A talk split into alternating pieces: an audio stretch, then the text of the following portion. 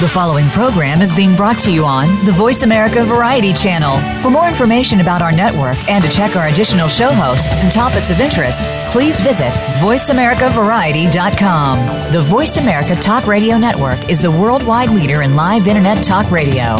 Visit VoiceAmerica.com. The views and ideas expressed on the following program are strictly those of the host or guests and do not necessarily reflect the views and ideas held by the Voice America Talk Radio Network, its staff, and management.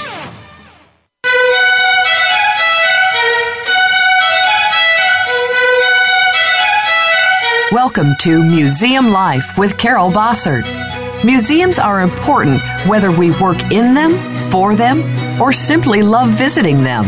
Throughout history, people have collected things and put them on display to enjoy. But today's museums offer much more than rooms filled with stuff. They provide places to learn and share experiences with family and friends, as well as sanctuaries to unplug, rest, and refresh. On today's show, we'll discuss how museums can remain relevant and sustainable, reach out to new audiences, and remain attuned to cultural and technological trends. Now, here's your host, Carol Bossert. Welcome uh, to the show today. This is Carol Bossert, and uh, today we're going to be talking about uh, museums and their ability to affect uh, social change. Uh, we talk a lot about that on the show. Um, it is, as, as uh, my listeners know, a very near and dear topic to me. I think that even when we're not uh, specifically having a guest who's focused on that topic, it really is a theme that runs throughout all of our shows. Museums uh, and other cultural institutions are realizing that, particularly in uh, the times we live in, that uh, museums have a significant role to play in both the national and inter- international dialogue of uh, civic and social issues. And so today I have a great guest uh, who really is not only talking about museums and social change, but his entire career has been devoted uh, to uh, making real change and using his uh, expertise and the collections and the museums uh, that he's been working for to make a real difference in communities. And so I want to welcome today Peter Armstrong, who is currently the Senior Director of Museum Operations and Education at the Jamestown Yorktown Foundation. And uh, I'm going to let him share the rest of his career experience in his own words, as, uh, as I often do. But I will say that uh, Peter has had a long uh, and illustrious and fabulous career both here in the United States and in the UK. And so, uh, I know he's going to provide a great deal of insight for us today. Uh, Peter, welcome to the show. Good morning. Thank you for inviting me. Uh, Peter, as I as I said, I, I think it's very important for you to share in your words your career path, and I know listeners are always so very interested in uh, hearing those key experiences that have shaped uh, your thinking, and particularly about your thinking in the role of museums in social change.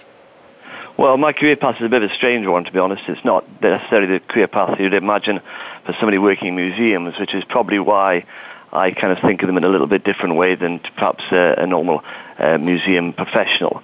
So I, my background really is in drama. So I was a theatre student. I did a degree in drama, and then I left uh, working in drama to try and make a living in the theatre. Like many people in the theatre, I decided there's no way I could make a living. So I then moved into uh, working in museums and in other visitor attractions and even in things like car factories uh, to show the, really what I do is tell stories, tell the public about uh, things that they would see. So when I worked in the car factory, for instance, uh, a Nissan, which is a Japanese car factory in the UK, everybody was really interested at that time to understand how the robots made the cars. So we used to have about 80,000 visitors, very much like a museum, to go inside the uh, car factory and see what was going on. So telling stories there. Then I moved on to working in aquariums and visitor attractions, and again, telling people about the, the objects that they were looking at or the animals that we're looking at. And then eventually I moved into working in a museum, and I was lucky enough to work in a museum called the Galleries of Justice, which was a museum based in Nottingham in England and that museum specialized in, it was a, a large court, an old Victorian court. So it had a very fantastic building that people would wander around, but we did a lot of work with young offenders, young children that had started to offend uh, and were ending up going to court and eventually potentially going to jail. So we did quite a lot of work with them using the building. So we'd have mock trials and we'd look at issues, moral issues. You know, is is it ever right to steal? Uh, what are the consequences of that? We'd bring in people from other uh, prisons that would sit with the children and talk to them. We'd discuss uh, issues about uh, home lives, etc., within the, within the context of what was a very safe environment. And then I moved from there to the Royal Armouries, which is a British National Museum of Arms and Armour. So most people would imagine it's things like Henry VIII's uh, armours and the armours from uh, the medieval period, but it also has weaponry right up to modern day. And of course, that, that opened a huge number of issues about uh, about violence and about uh, weapons and and uh, knife crimes and so on and so on. So all the way through, although my career has been about telling stories and telling uh, objects and how those stories are told, often that means that you're talking about some quite difficult and complex issues. Yes, uh, and I want to get uh, further in, uh, later into the program. I, I want to have give you the opportunity to talk specifically about how you used uh, the Armory collection uh, to uh, use it as a platform to talk about important so- social justice issues, which of course are of violence, something that is is uh, certainly particularly relevant uh, today in uh, in this country with some some recent uh, horrific experiences that that uh, are occurring across the nation.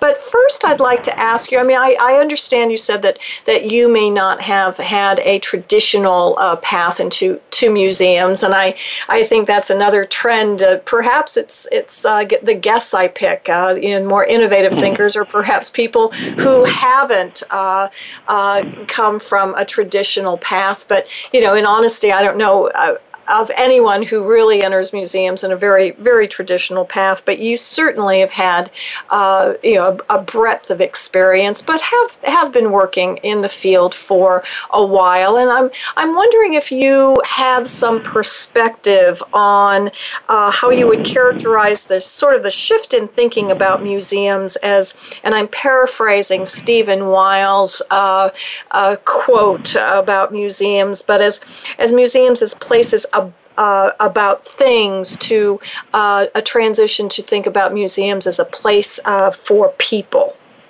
Yes, I think my, my thinking on this is that, uh, well, first of all, the transition is slow because anything I think uh, that has large institutions that like museums are, there'll always be a slow transition.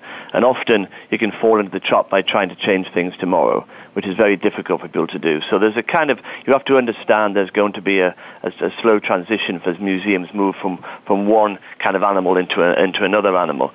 But m- museums have always been seen, the word museum is kind of associated with dusty and stuffy and quiet.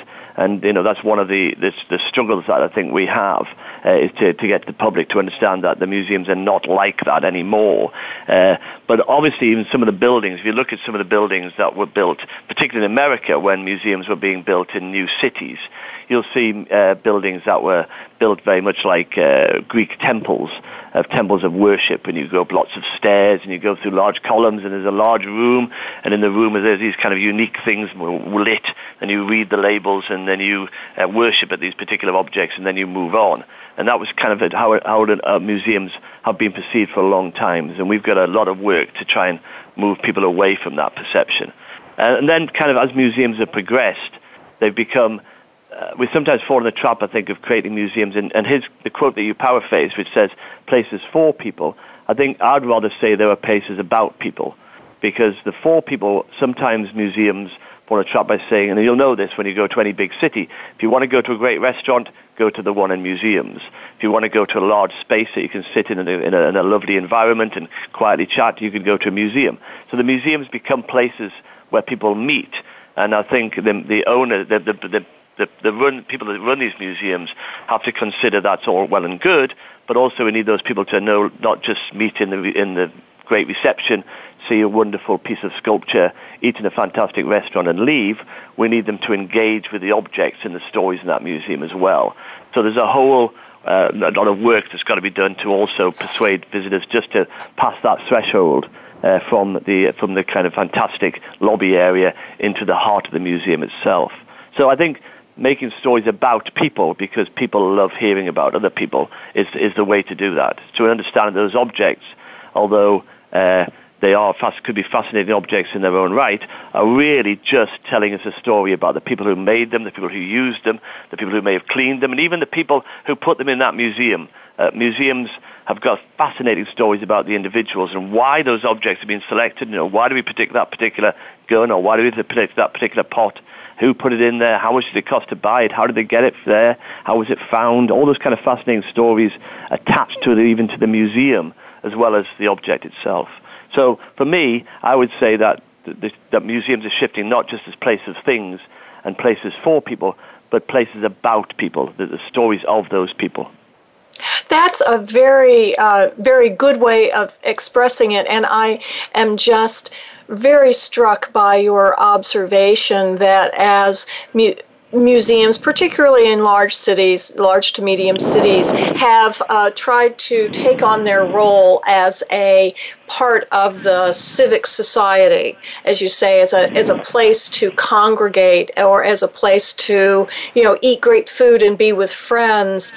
That those amenities sometimes overshadow or create barriers as you say yeah. to people to even coming in and and taking part in the other aspects of the museum sometimes i'd not really thought about it before but of course in the name of access we put the museum restaurant someplace where you don't have to you know go past the yeah. the gated area which is good for access but then does sort of mean that people can come and go and maybe never see some of the other aspects of the museum I, that's i never yeah. really quite thought about that before it's going to give me a new new way to to uh, to engage i think so I think we also forget we also forget that the kind of restaurant is part of the museum so it's not a museum with a fantastic restaurant. It's actually a, it's a whole. So I know the American Indian uh, Museum in, in Washington does a fantastic job in making sure the menu fits with the, with the, the subject, the matter. Uh, so you know you can buy food that was that was available and, and made in various parts of America, uh, Uh, connected to American Indians. But but some restaurants kind of say, let me just give you a great view of the city when we could really be talking about the museum and what the museum's trying to say within the menu, within the objects that might be in, within the museum, and within the restaurant, and, and really just kind of make it part of the whole rather than stand alone. That's a that is a, a very good point, Peter. Thank you for bringing that up. I'm wondering if you know talking about barriers, uh, and I'm wondering if you would, uh, because you have been involved in uh, taking museums and, and moving them into uh, places to talk about uh, social issues.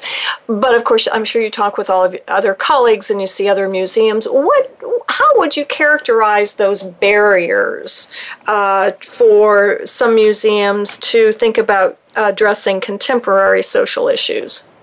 Well, it's a really it's a tricky question because, and it's a very good question because the social issues are something that museums may not want to address at all then maybe you know the visitation numbers are good and everything's going along very well. Why would they want to address these these social issues and why would they want to get involved? And often they play a bit lip service to it. So you'll have a museum that will say, well, we deal with social issues because we have an, a community officer in our education department. Uh, and I would say to them that if you were building an exhibition about, say, the Smithsonian was doing an exhibition about flight and how it started, you wouldn't do that exhibition purely with your experts on flight. You would also have somebody involved who may be from your shop about what you might sell in the flight. You'd have somebody certainly from marketing about how they're going to sell the exhibition. You'd probably have somebody in there for maintenance so you can ensure that it. So you'd have a whole holistic group of people looking at the issue of that exhibition. So I would say it's the same thing with social issues. It's not just the responsibility of the education department to look at the social issues, it's the responsibility of the whole museum. And that means it's also the responsibility of the directors of the museum and the board of trustees or the board of directors that oversees that. And that's when it becomes difficult because it's a whole new area that those individuals may never have been involved in. So it takes a lot of kind of a, it takes a lot of nurturing for them to understand what it means, but B, you have to show the uh, the, the what the relevance of it and also the uh, how how that'll help the museum in the future, what the gains will be by getting involved in those things. Because any museum is, is looking for a few things like more visitation, more involvement, etc. Uh, and you have to show how getting involved in these social issues will do that, uh, rather than just become another two or three members of staff and a burden on the on the budget. So there's a difficult uh, uh, work to be done, but it has to be right across the museum. It can't just be we're doing some great stuff in our education department.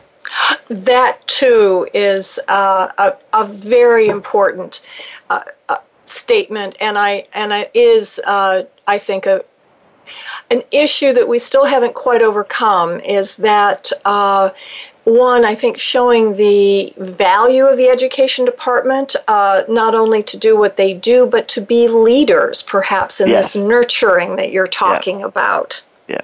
Yes, often when you're sitting in a, in a group with, uh, and I will say it's very different. I would just make parallels between America and the UK.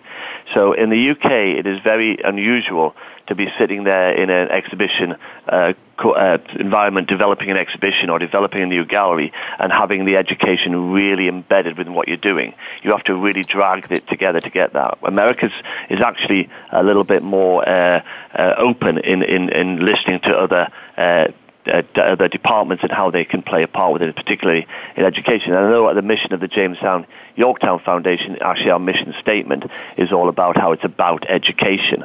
It's not a mission statement that talks about objects or stories. It talks about how do we bring in education. So I think in America is kind of a little bit ahead in the UK. There's a, a minister, an old minister of the what we call the culture, media and sport, uh, which is the, the department that runs museums in the UK. And he used to describe the board members of the UK museums as uh, old, as male, pale and stale.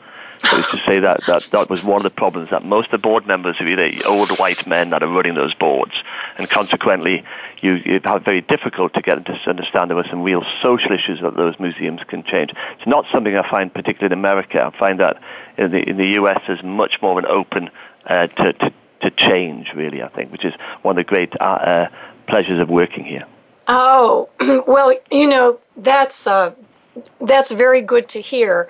I I think all of us, you know, no matter where we come from, have the uh, sort of fall into the trap that things could be better and therefore things must be bad and it's always yeah. good to hear you know it's really good to hear uh, from someone who is coming with a little fresh perspective that that uh, many times we are doing some uh, really really good things and I, I, personally am very heartened that we are on a good track when I hear uh, and listen to some of my colleagues who are just emerging and coming into the profession with uh, fresh ideas and are not what did you say, old, old, pale, and stale? Male, uh, male, get the male bit in. Male, pale, and stale. you want to well, make sure you mention the male bit.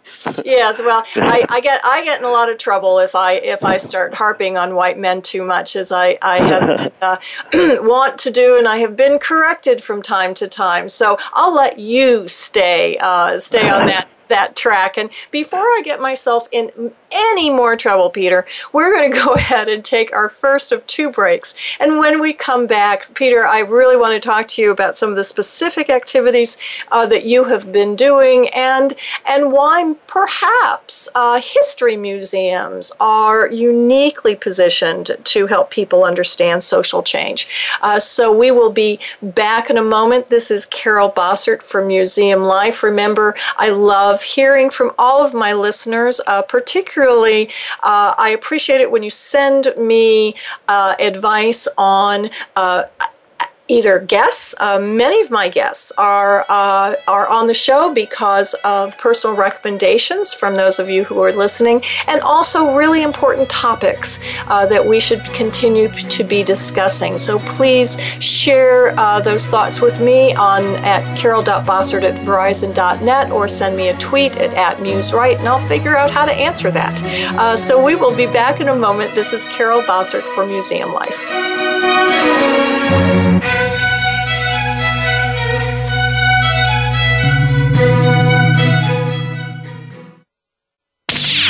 The Internet's number one talk station. Number one talk station. VoiceAmerica.com. Carol Bossert established CB Services LLC because she believes in the societal value of museums. Exhibitions are a primary way that museums deliver this value, providing places for exploration, renewal, and conversation. Good exhibitions begin with good content, and at CB Services, we are all about the content. CB Services helps organizations identify, shape, and document the ideas and stories that form the foundation of a successful exhibit.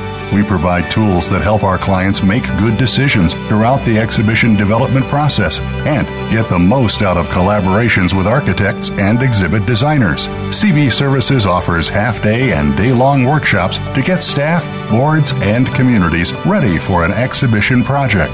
Call today to schedule a workshop. CB Services also offers a one hour free consultation to organizations no matter where they are in the exhibition development process. Visit CarolBossertServices.com. Reach out to Carol through Twitter or LinkedIn or call her directly at 240 432 7712. Stimulating talk gets those synapses in the brain firing really fast. All the time. The number one internet talk station where your opinion counts. VoiceAmerica.com.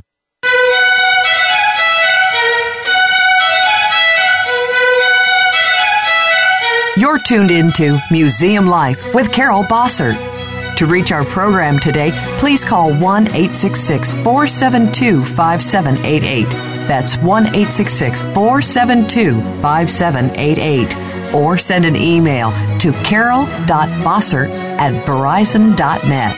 Now, back to Museum Life.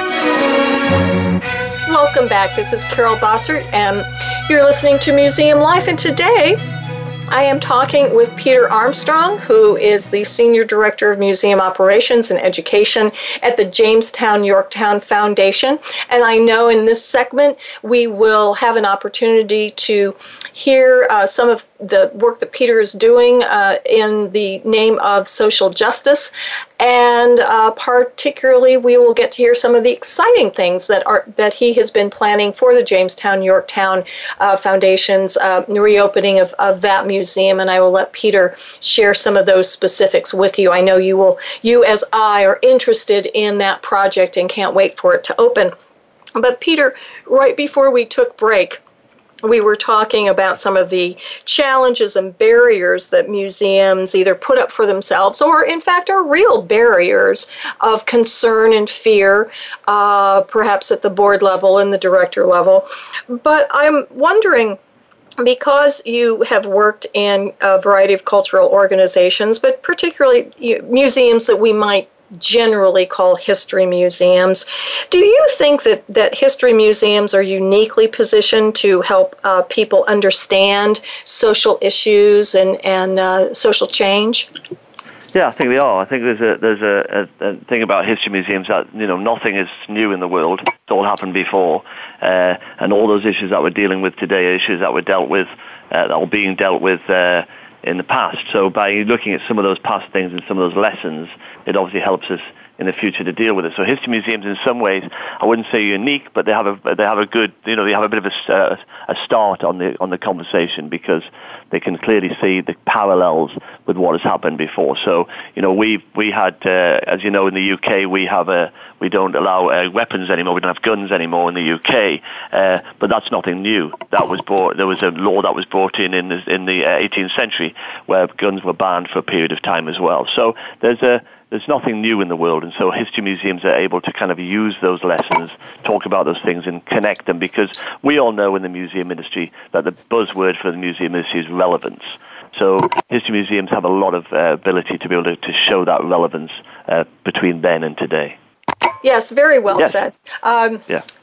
So I was. Uh, you know, well, I wanted to say one of the reasons that I uh, found you and wanted to bring you on the show was a chapter that you have written for a book that is soon to be published uh, called Inspiring Action and uh, you were talking, you were doing a wonderful case study about uh, the project that you did at the Royal Armories. And I'm wondering if you might uh, just perhaps use that as a case study, sort of to take sure. us through that process.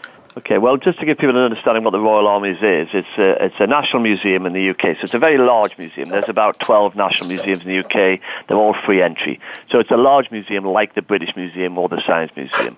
But it specialises in, in, in uh, weapons of, and, uh, uh, of, uh, and the collections from very early ages, right, usually from the, the 1066 uh, up to modern day. So it's a, it's a large museum full of basically things that are either designed to put a hole in you or put a hole in somebody else. So they're quite a, uh, you know, it's, it's a, it's a weapon-based museum. Quite fascinating in the kind of development of weaponry, but also it has a, a, another message underlying it. So when we looked at that museum and said to ourselves, what actually is the message we want to tell, we came back with a brand called about protection that maybe it's about these objects were designed to protect people, protect nations, and we could look at how we could work in society to look at also developing protection for that. So originally we looked at uh, we looked at gun crime and was there something we could do with gun crime, but to uh, to be uh, to be perfectly frank, gun crime in the UK is not a huge issue. Uh, we're looking at maybe 170 or so people that are killed by guns in the UK. So it was not a, a major issue for us to deal with. It was being dealt with very well by, by the police forces, etc. So then we had uh, we looked at uh, knife crime because in the UK that was becoming an up and coming uh, crime, and actually it's actually building up again in, in, in London. There's a lot of work that's going on in London at the moment for that, and this is one of the uh, phrases that was being dubbed was fear and fashion, which was children would carry a knife because they were fearful that they would be attacked by somebody else, but also it was quite fashionable and cool to have one as well. So we worked with uh, the local community to develop a thing called No to Knives, which was a program where at its, at its most, uh, most complex, it dealt with young people who had already been convicted of knife crimes, and we brought them into the museum and we worked with them and we worked with the police, we worked with social workers and we developed courses that allowed the young people to just address some of the issues that led them to either use knives or carry knives. And uh, it was quite an interesting thing from a museum perspective because museums are pretty neutral places. So if you get a child who's already rejected going to school, uh, there's no point in taking him into a school classroom and trying to teach him something because he's already rejected school. Or if you've got somebody who has been arrested a number of times and you want to take them into a police station and tell them about uh, how, their, how their, their current uh, attitude will lead them to go to jail, they're, they're very much resistant to going inside a police station because the likelihood is they've been arrested or even their parents have been arrested. So new, museums can be a neutral environment. They can be an area that young people particularly have, have seen and know about, maybe even visited to. So they're a neutral environment. So at the very top end of it is those kind of kids that are involved. At the very far end of it, it, we built a large exhibition about knife crime, just giving information. And that allowed parents who may never have taught the subject with their child. You know, child comes in from school, at the moment they go out and play Pokemon Go, or they would go out and watch the TV, uh, they'd go to bed, they would do their homework, there would not be a conversation. Uh, but because in the museum where they were having a fun day out, they were dressing and looking at uh, objects about knives and about crime, they were able to open that conversation with their child and perhaps learn more about it. So at the one end, you could be doing some really tough stuff with some really difficult children, and the other end, you could just be touching children who were just starting to be just having a conversation about it, who may never ever come across it, but at least they were talking about it. And that's what I think museums do really well. They allow people to have the conversation. They don't always, they're not there to give you an answer, but they're, allow, they're there to give, make the conversation. So the No to Knives campaign had a myriad of different activities, uh, and that was just some of them.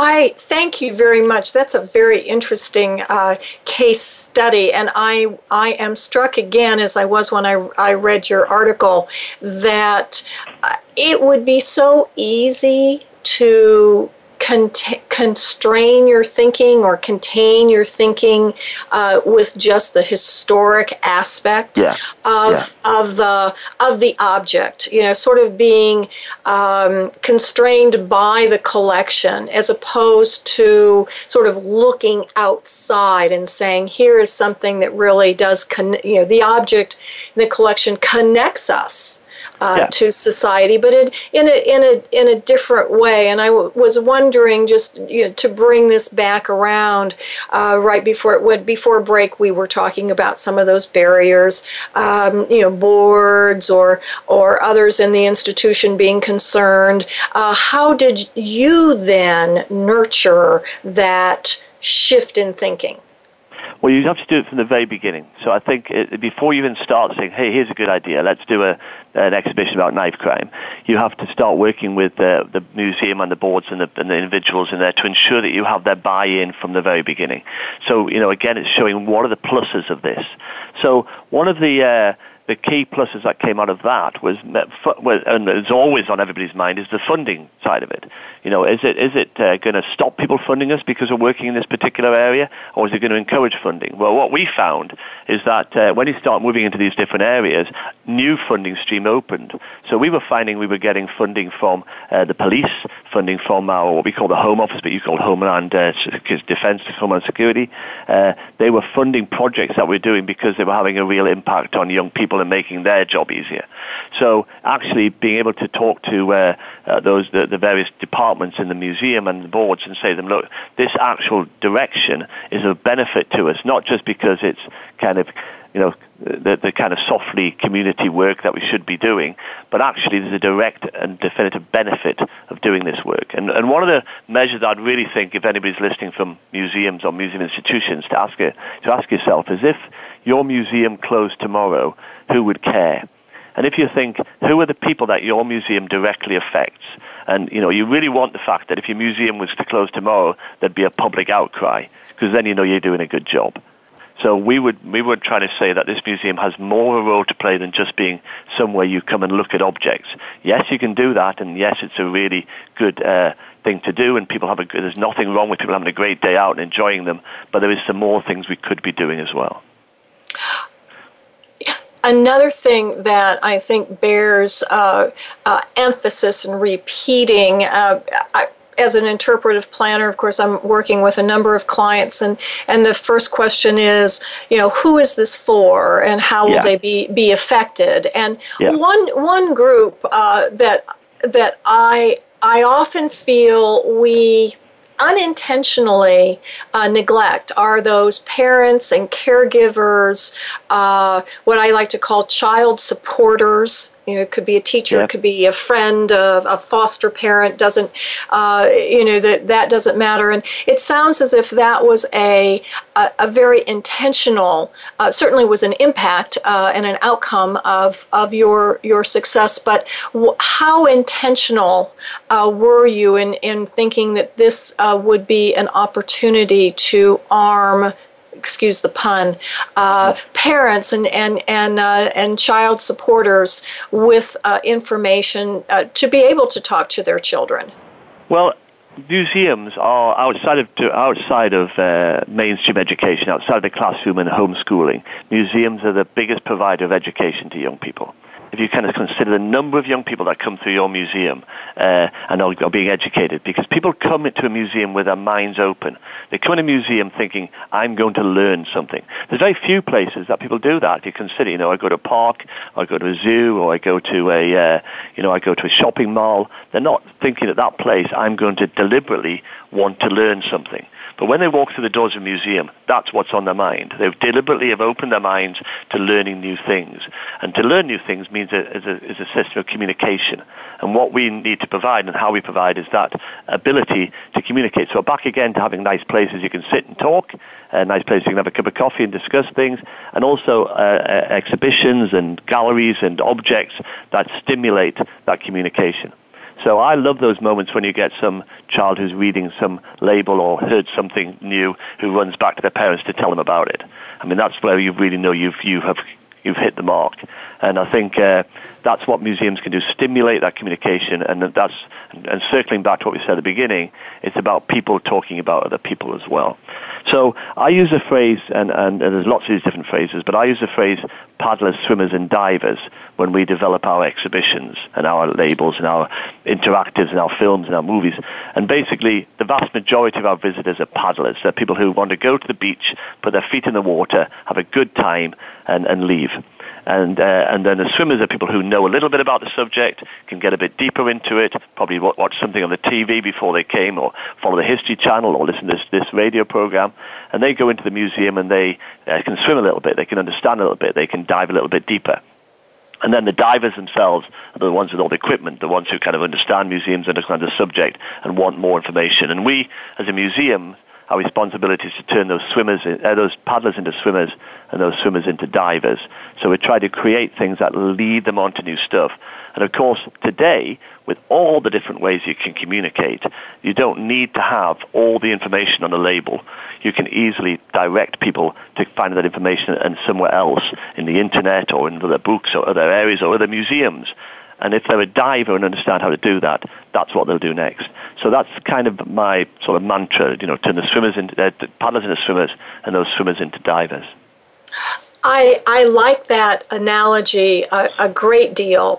And what I'm also hearing you say, which I I don't I I too believe that uh, Nancy Proctor was on the show about a oh well yeah. some time ago, but but I loved her analogy that museums are simply are not not simply but but we need to understand that they are one node on within the information infrastructure, oh, yeah, and that one of the things that we can set as a goal uh, you know, not not be upset anymore that we aren't the sole source, but yeah. we can set as a goal creating uh, skills and knowledge about how to then take the museum experience and connect it to the next node. And I, yeah. I've always liked that analogy, and it sounds that uh, you know that's still a discussion that that we tend uh, as museum professionals, I think, to get stuck in. Would you agree? Yeah. You know, we sort of become well, I, polarized. I, Absolutely. I mean, but it's difficult when you in, you have to kind of create the environment within the museum to be able to do that.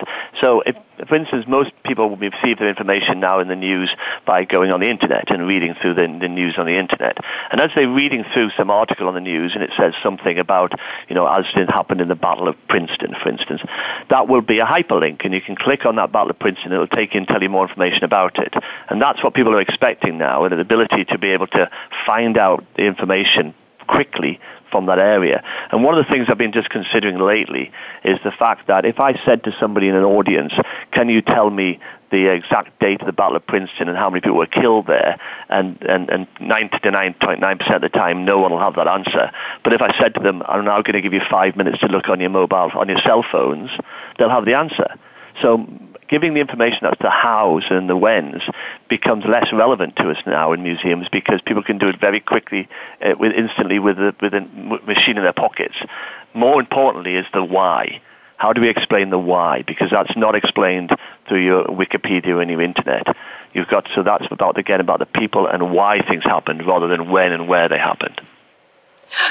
Yes, and I and I I would think too that then our our interpretive goals are not so much to provide information you know that's yeah. sort of a whooshy word but not to provide yeah. information but to help uh, the the audience create their own questions because once yeah, somebody has absolutely. a question then they they absolutely uh, probably have a have a way to answer it and if they don't i bet the museum could help them learn those skills as as well um, and they have uh, and they have every right to make the comments and have those questions. And this is something we talked about at the beginning about how old uh, the old-fashioned museum was basically read this label. I'm going to give you some information. Now you should thank me and leave. Where today people would expect to start giving their own. So I know that at the, this radio show, no doubt on the internet, you'll have a thing that says comments at the bottom, and people write comments. And and people expect now on uh, in they go to look at a Facebook or they go to look at anything on the internet, or even they expect to be able to give their opinion and to give their stories. Why is a story that I tell in my museum more important than the story of the guy that came to that museum? So we should be listening and using their stories as well and we need a mechanism that allows those stories to become part of the of the museum, not a question of us saying we are the keepers of all knowledge, and you're you know and are going to give it to you. We need to be saying, well, what are your things that you want to add to this knowledge? Yes. So the museum museum is Wikipedia yeah, it's added to it. I mean, you know, sometimes it'll be completely wrong and we'll be able to help people in the right direction. Uh, sometimes they'll be completely right and we'll know absolutely nothing about that. It'll help it. So if you think about the museums, particularly history museums, that may be telling stories about the Second World War. Uh, why would somebody who comes to that museum who has a story about their great granddad who fought in the war and has a detailed story about and letters from them, that's just as, as valid as important as, as what is being told in that museum. So mechanisms have to be created to allow those things to be happening. Absolutely, I couldn't agree more. And uh, but before we go any further, we're going, going to take our second break. And when we come back, as promised, uh, Peter is going to share with us how he is applying uh, these, these theories and practices to the up and coming opening of the Jamestown and uh, Yorktown Museum. And so stay tuned. We will be back in a moment. Oh, I wanted to let everyone know that Peter's article, if you're interested about his work at the Royal Armories, will be published in a book called Inspiring Action Museums and Social Change that is published by uh, museums, etc., and it will be available through all of our favorite bookstores. So look for that in uh, in the coming months. And with that, we will be back in a moment. This is Carol Bossert for Museum Life.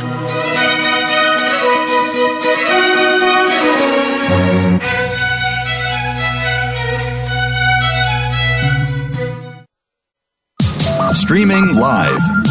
The leader in Internet talk radio. VoiceAmerica.com. Carol Bossert established CB Services LLC because she believes in the societal value of museums. Exhibitions are a primary way that museums deliver this value, providing places for exploration, renewal, and conversation.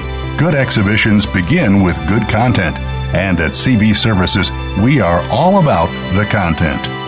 CB Services helps organizations identify, shape, and document the ideas and stories that form the foundation of a successful exhibit. We provide tools that help our clients make good decisions throughout the exhibition development process and get the most out of collaborations with architects and exhibit designers. CB Services offers half day and day long workshops to get staff, boards, and communities ready for an exhibition project. Call today to schedule a workshop. CB Services also offers a one hour free consultation to organizations no matter where they are in the exhibition development process. Visit carolbossertservices.com. Reach out to Carol through Twitter or LinkedIn or call her directly at 240 432 7712. The Internet's number one talk station. Number one talk station. VoiceAmerica.com.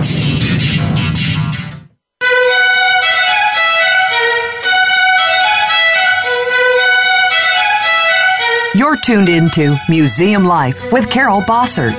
To reach our program today, please call 1 866 472 5788. That's 1 866 472 5788. Or send an email to carol.bossert at verizon.net. Now, back to Museum Life. Welcome back. This is Carol Bossert, and today I have been having a great conversation with uh, Peter Armstrong, who is the Senior Director of Museum Operations and Education for the Jamestown Yorktown Foundation. And as I said at the beginning of the program, uh, this is a, uh, Peter is involved in a really exciting project that is going to be opening this October. And uh, so I want to give Peter the opportunity to share with us you know what this project is about. And i know that in doing so peter you will be illustrating how you have applied some of your theories and practice about museums and social justice to this new initiative. Yes, well, we're developing a museum at the moment, uh, which is uh, replacing a museum we had before for the Jamestown Yorktown Foundation, which was called the Yorktown Victory Center and is now transitioning into the American Revolution Museum at Yorktown. And that uh, museum will uh, open its galleries, actually, just to get this correct. It opens its galleries in October, but the whole museum, which includes a large outside area, will open officially on April the 1st, 2017. Just want to make that clear because I've got to build a thing and I don't, I don't want to have it ready by October. Give me till April at least. okay, fair so, enough. Fair enough. so, but the galleries themselves will be open uh, in in October, uh, October 15th and 16th, just before Yorktown Day. Uh, so as we're developing this museum, and have been doing so for, I've only been involved for two and a half years, but the museum has been developed a gestation period of about eight years or so. But as, as we develop it, we are looking at, you know, what stories are we telling? How are we telling now the whole of the American Revolution. So although we sit on the uh, on the actual battlefield of Yorktown, and the Yorktown battlefield is run by the National Park Service, and they have their own small museum, we have this kind of fifty million dollar plus museum that is opening uh, very soon.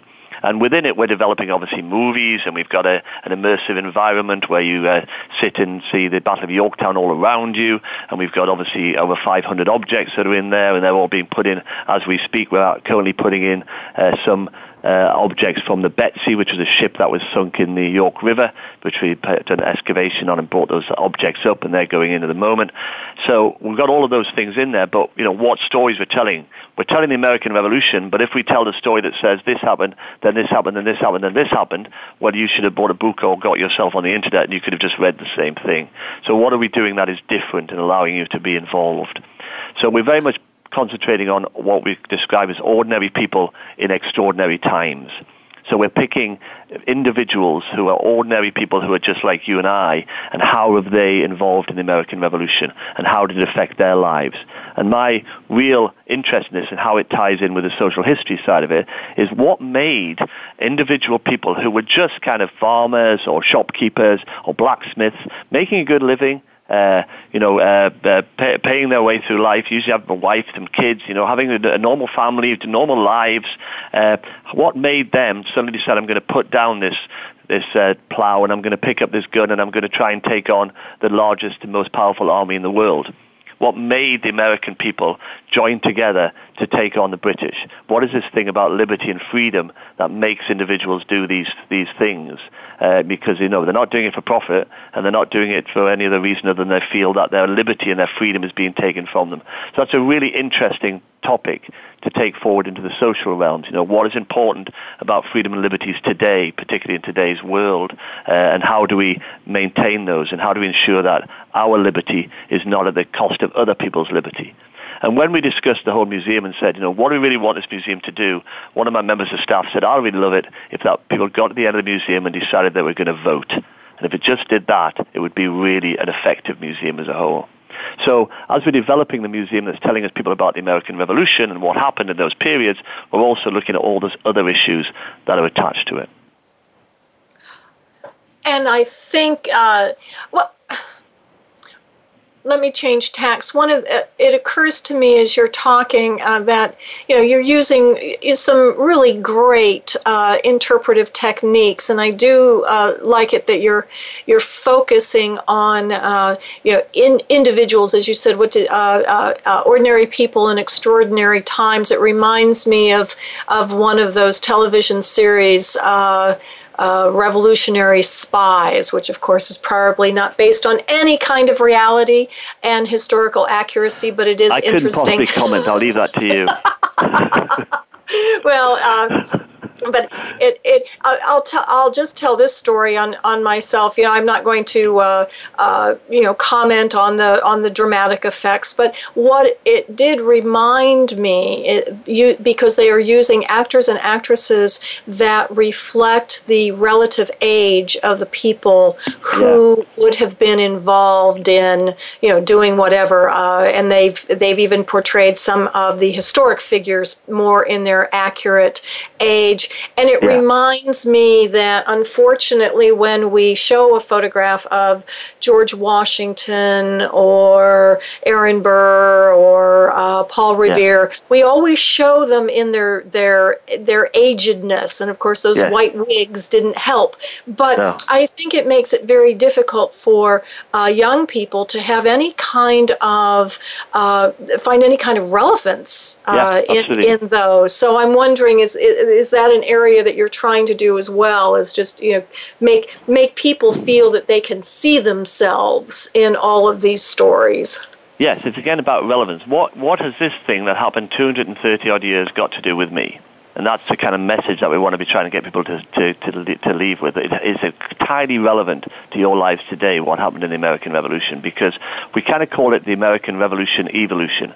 The American Revolution, uh, the Battle of Yorktown, is not the end of the American Revolution. It's the start of the development of America. And it's that point that we want to try and get people to understand and, and how that is relevant to them. So we follow the stories of young people we follow the stories of young girls, which is an area that obviously doesn't get touched very often in the American Revolution.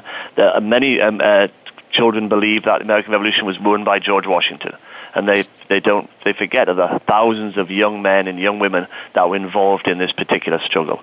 And we try to pick up their stories, and we do that through digital means, but also through, through just physical means. Through and so you know if you watch the movie when you first come in, you meet a guy called Billy Flora who was a hero of a battle at Great Bridge, who was an African American, very young, about in his teens and you follow his story and you'll see him again later on and you'll find out what happened to him and you'll and you'll understand that actually it's about it's a much bigger picture than just a purely a story of the major battles that we've all heard of and, this, and, the, and the signing of the Declaration in 1776.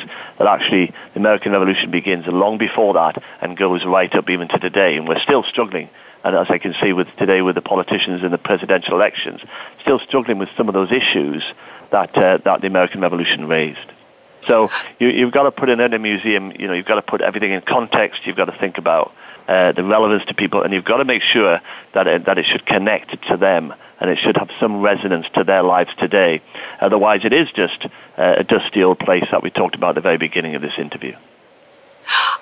And the other point that I wanted to bring up, something that you and I were talking about right before we went on the air, uh, the uh, the museum here in, on the mall, the National Museum of African American History and Culture, is also opening um, uh, September, I believe. Yeah. And uh, and you said that you have been in in conversations with them to uh, reinforce messaging about the issue of slavery. Can you share, you know, have how that how your thinking has developed and how that's going to be uh, uh, portrayed and raised uh, as an issue in, in the museum.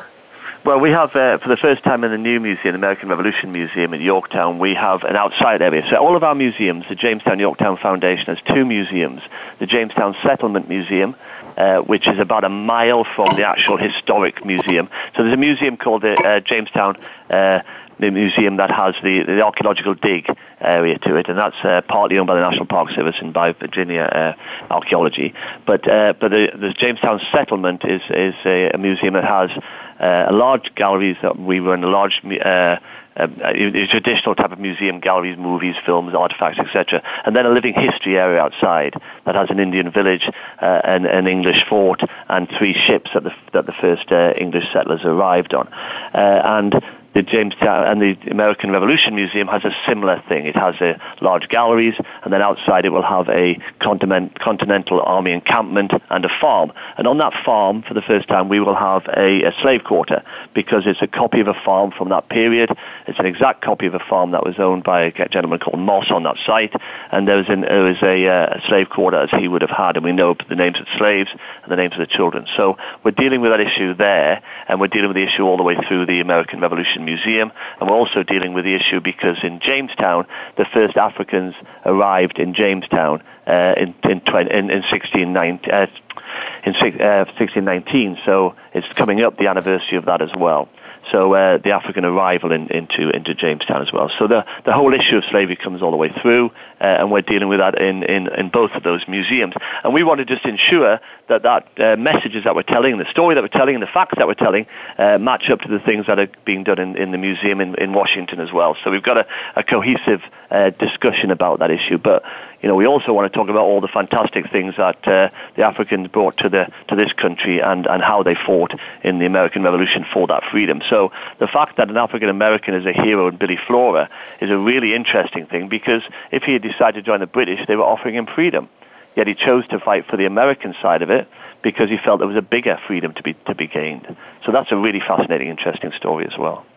That that really is. And Peter, in listening to you, I, I'm realizing that I think I may have to reshape one of uh, my beliefs, and that is that it's easier for small museums to go beyond their stated mission to address issues of social change because you're you have uh, two three shining examples of how a larger institution and certainly yours can have a can you know change the direction of the organization and um, uh, enhance its relevance to the community and um, do it all on a much larger scale well, you've got, you've got, you know, you have greater facilities, you have a greater off, offering to do that than in maybe a smaller museum. I'm not saying it's easier. I think a smaller museum with smaller numbers of people, then many things are easier than they are a huge institution. But uh, at the end of the day, uh, you should still be doing it. That is not an excuse to say that I'm a large museum and therefore I can't do these things. I think as a large museum, we have a social responsibility to ensure that we are doing things that uh, for the community just as much as a small museum. Peter, I've had such a fabulous time talking with you today. This has been so encouraging, and I know listeners uh, throughout the country and around the world will take inspiration from uh, some of your suggestions and thoughts. Uh, good luck to you. Uh, I can't wait to come down uh, in October and see the, the galleries, and then, yes, I'll wait until May. I won't show up on your doorstep in December. Uh, well, the, the museum's open now, so the, the, the parts of the museum are still open. So we've been open all the way through. It's not a construction, so it's a, if you want to come tomorrow, you can still come tomorrow and see things. Well, great, and the summer isn't over. So those of not you who, who, are who are on the Atlantic Seaboard or planning on taking a vacation, um, make sure and stop by to see Peter. I'm sure he would be interested in in showing you around. Uh, I've just filled up your schedule, Peter. Yeah, right. Uh, I've got lots of time. luckily, luckily, I'm not doing anything. no, no, Peter thank you so very much. Good luck to you. And thank you for listening. Uh, we will be back next week with another edition of Museum Life. Until then, uh, contact me, uh, carol.vari- carol.bossert at verizon.net or at MuseWrite. Always interested in hearing your thoughts. As Peter said, that just continues to expand the conversation. So until next week, this is Carol Bossert for Museum Life.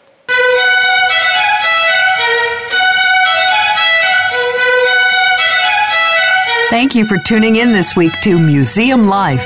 Please join your host, Carol Bossert, again next Friday at 10 a.m. Eastern Time, 7 a.m. Pacific Time on the Voice America Variety Channel. What museum issue is on your mind? Tell Carol at carol.bossert at verizon.net.